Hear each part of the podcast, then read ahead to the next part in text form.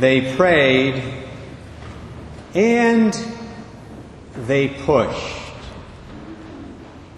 I'm talking about Mary, our Blessed Mother, the apostles, and the other disciples of Jesus who were gathered together in the upper room from Ascension Thursday to Pentecost Sunday.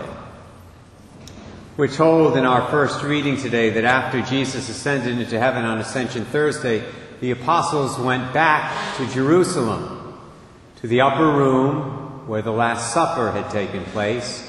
They went there along with Mary, our Blessed Mother, and some other disciples of Jesus and some of our Lord's relatives. The text says that they, and here I quote, devoted themselves with one accord to prayer. Now, what exactly were they praying for? Well, Jesus had specifically told them not to leave Jerusalem, but rather to wait for what he called the promise of the Father.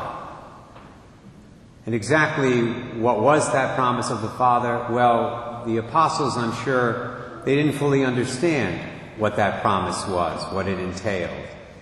But Jesus definitely made a big deal about it, since he spoke of this promise, this gift, whom he also referred to as the Advocate and the Paraclete.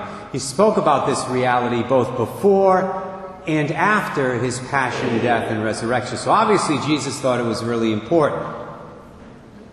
We know, of course, that this promise, this gift, was a person, a divine person, the Holy Spirit, the third person of the Blessed Trinity, who would descend upon all of them at Pentecost and give them power, the power they needed to go forth and witness to their faith and convert the world.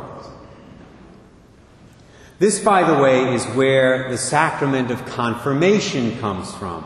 This is what the sacrament of confirmation is all about. If someone ever says to you, why do you Catholics receive a second outpouring of the Holy Spirit when you've already received the Spirit in baptism? You should respond to that person, look, we receive the Spirit in confirmation, we receive the Spirit this second time, so that we can go out there and be effective witnesses to Jesus Christ and our Catholic faith in the world. We receive the sacrament of confirmation so that we will have the power to, as Pope Francis would say, rebel against the culture, the materialistic, hedonistic, godless culture in which we're now living. It's not so that a person can get married in the church. That's not the purpose of the sacrament of confirmation. It's not so that a person can be considered an adult in the church. Look, if you're over eighteen and you're a baptized Catholic, then you're an adult in the church, regardless of whether you're confirmed or not. My goodness, no wonder our society is so messed up. Most of you know the current situation. We have a lot of confirmed Catholics out there, especially in public life, all over our society, who work really hard, really, really hard. They work overtime at promoting just about everything that is contrary to Jesus Christ and his teaching. Abortion, gay marriage, you know the whole list. And they see absolutely, positively nothing wrong with promoting these things.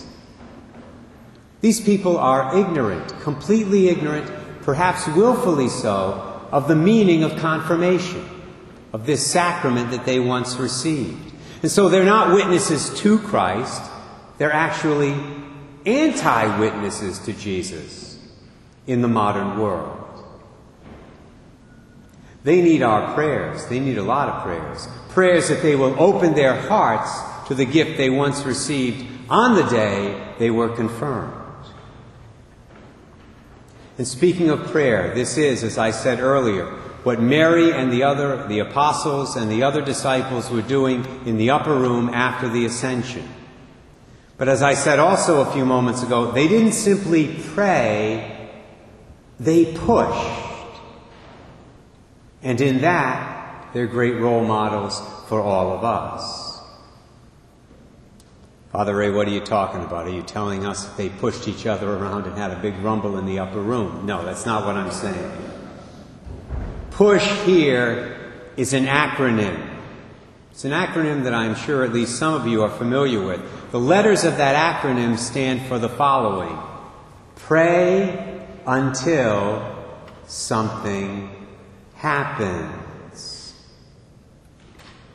Push. The followers of Jesus who were gathered in that upper room from Ascension Thursday to Pentecost Sunday didn't just pray, they prayed until something happened. Now, if they had not done that, if they had not pushed as they did, I hope you realize there would have been no Pentecost. If they had said, you know what, we'll give this three days. Jesus said he's going to give us something. We'll pray for three days. If he doesn't give us this promised gift by then, we'll just go back to our families and our old jobs and our old way of life. If they had said that, they would have missed the Spirit when he actually came. The same is true if they had stopped praying after four days, or five days, or six days, or seven days, or even eight days. Now, because it's two thousand years after the fact, we all know it ended up being nine days. Which means, by the way, that it was the very first novena ever prayed. Many of you pray novenas, nine days of prayer for a specific intention. Well, this was the first novena. The Spirit finally descended on them on the tenth day, Pentecost Sunday. But they didn't know it was going to happen that way. Jesus hadn't give them, given them a timetable. He hadn't given them a schedule in advance. He simply told them, look, you pray until the promise is fulfilled. Which is exactly what they did. And I believe they would have done that even if the Lord had made them wait a hundred days. Or more.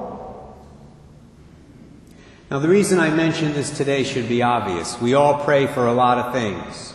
We pray for God to bless us and help us. We pray for God to bless and help other people in various ways. But when the Lord doesn't seem to respond immediately to our prayers, we can be tempted. We can be tempted to throw in the towel. We pray, in other words, but we do not always push. Which is a big mistake.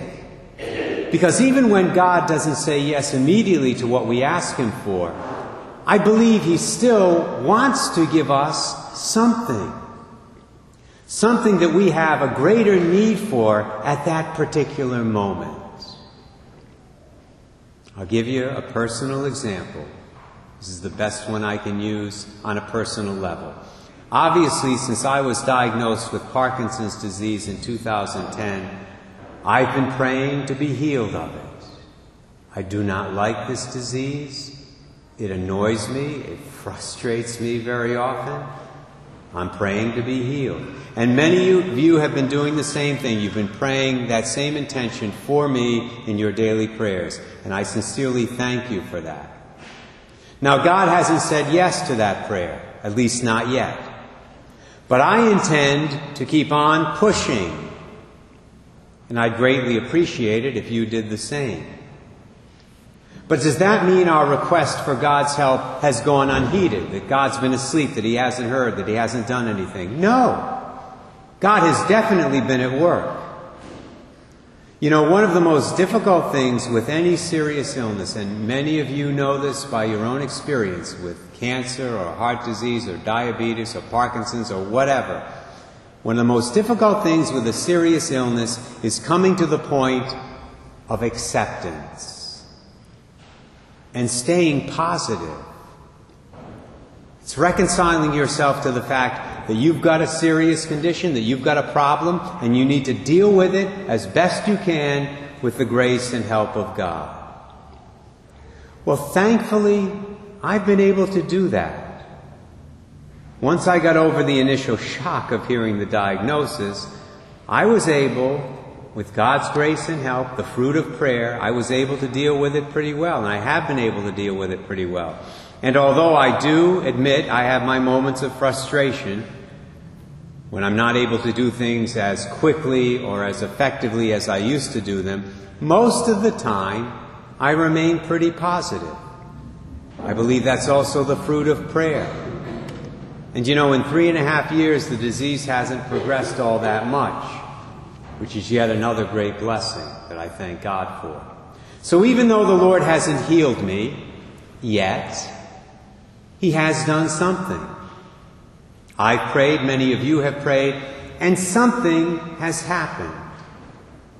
Now we need to continue to pray until something else happens. And that's the point. Yes, we should pray our prayers of petition until something happens, but then we should keep on praying until something else happens, which is precisely what Mary and the apostles did.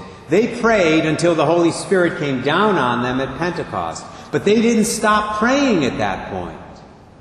Rather, they continued to pray until the next something happened, and so on. And so on, and so on. Let me put it to you this way, and I'll end with this thought. We've all heard the saying, life is a rush. Well, for the Christian, the true follower of Jesus Christ, life is also a push. And that push, that act of praying until something happens, is supposed to continue until the end of our lives.